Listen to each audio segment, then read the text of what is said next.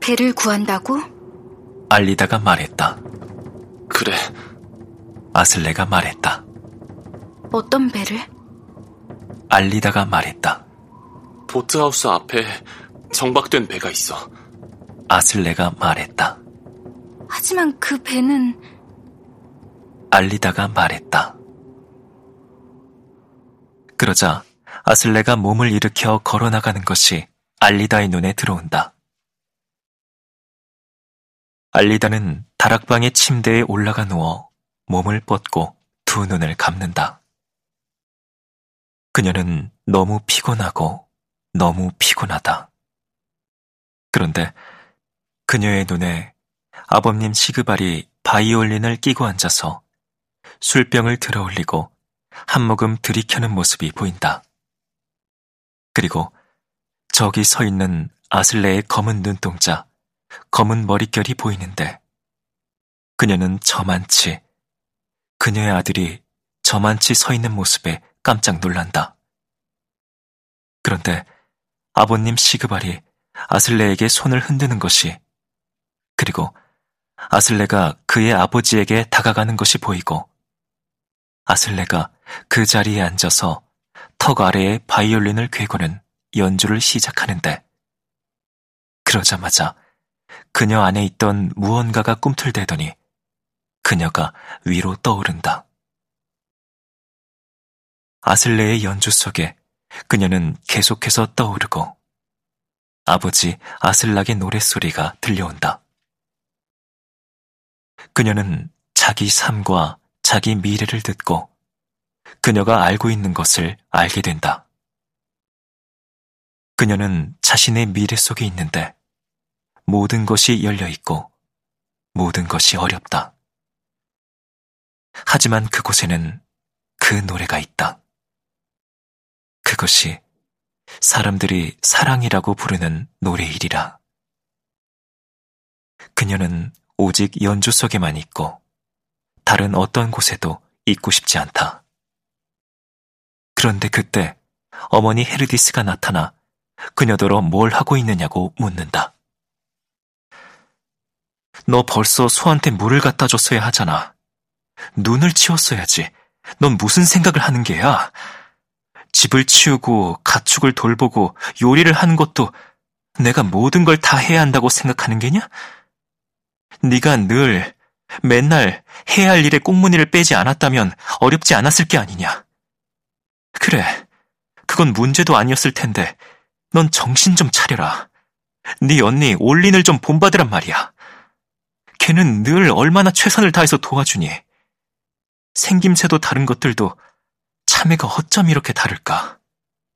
어떻게 이런 일이 있을 수 있는지 하나는 아빠를 닮았고 다른 하나는 엄마를 닮았고 한쪽은 엄마처럼 새하얗고 한쪽은 아빠처럼 거무튀튀하고 그렇게 생겨 먹었으니 벗어날 길 없이 계속 그 모양이겠구나.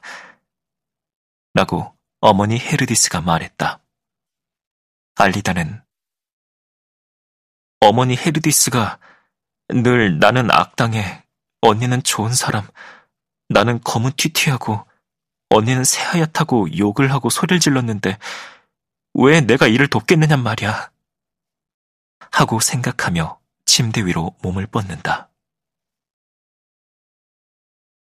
이제 무슨 일이 일어날까? 우린 어디서 살지?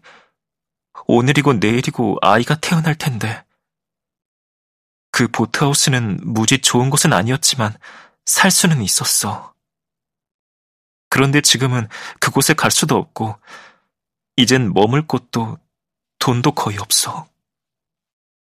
내가 지폐 몇 장을 가지고 있고, 아슬레도 몇 장 가지고 있지만, 그리 많지 않으니 없는 거나 마찬가지야. 그렇지만 우린 해낼 수 있어. 그건 확신해. 우린 해낼 거야. 그렇지만 아슬레가 얼른 돌아오면 좋을 텐데. 왜냐하면 그 배에 관한 일이 아니야. 그 일은 생각하지 마. 어떻게든 될 테지. 하고 생각한다. 언젠가 알리다는 어머니 헤르디스의 말을 들을 수 있었는데 걔는 이제 꼭 지혜비처럼 거무튀튀하고 못생겼어. 늘 꽁무니를 빼는 걸 보면 꼭 지혜비처럼 게을러. 라고 어머니 헤르디스가 말한다. 걔는 뭘 해먹고 살는지 그나마 다행인 건 농장을 물려받을 게 언니인 올린 너라는 게다. 알리다는 쓸모가 없을 테니까 엉망진창으로 만들고 말 거야. 라고 어머니가 말하는 것이 들리고 그 다음엔 언니 올린의 말이 들린다. 농장을 물려받을 게 저라서 다행이죠. 여기 브로테의 농장은 우수하니까요. 라고 언니 올린이 말한다. 그리고 어머니가 알리다 걔는 어떻게 될는지 아니 걔는 아무 생각이 없다니까 라고 하는 말이 들려온다. 그러자 알리다는 신경 끄시지 어차피 신경도 안 쓰면서 라고 중얼거리고는 밖으로 나가 그녀와 아슬레가 서로 을에 만나던 장소인 언덕으로 향한다. 그곳에 다다르자 아슬레가 그 자리에 앉아 있는데 그는 창백하고 기력이 없는 듯하다. 그의 검은 눈이 촉촉이 젖어 있는 것을 알리다가 발견하고 무슨 일이 있음을 알아차리자 아슬레가 그녀를 올려다보며 어머니 실리아가 돌아가셨다고 이제 그에게 남은 것은 오직 알리다 뿐이라고 말하더니 뒤로 들어눕는다. 알리다가 다가가서 아슬레 곁에 눕자 그가 그녀에게 팔을 두르고 꼭 껴안으며 오늘 아침에 돌아가신 어머니 실리아를 발견했다고. 어머니는 침대에 누워 있었고 어머니의 크고 파란 눈이 어머니의 얼굴 전체를 덮어버렸다고 말한다.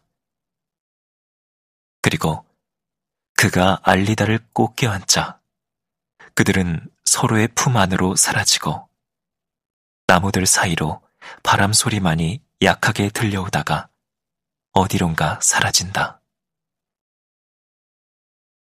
그들은 부끄러움을 가라앉히고 이야기를 나누며 더 이상 생각하지 않는다.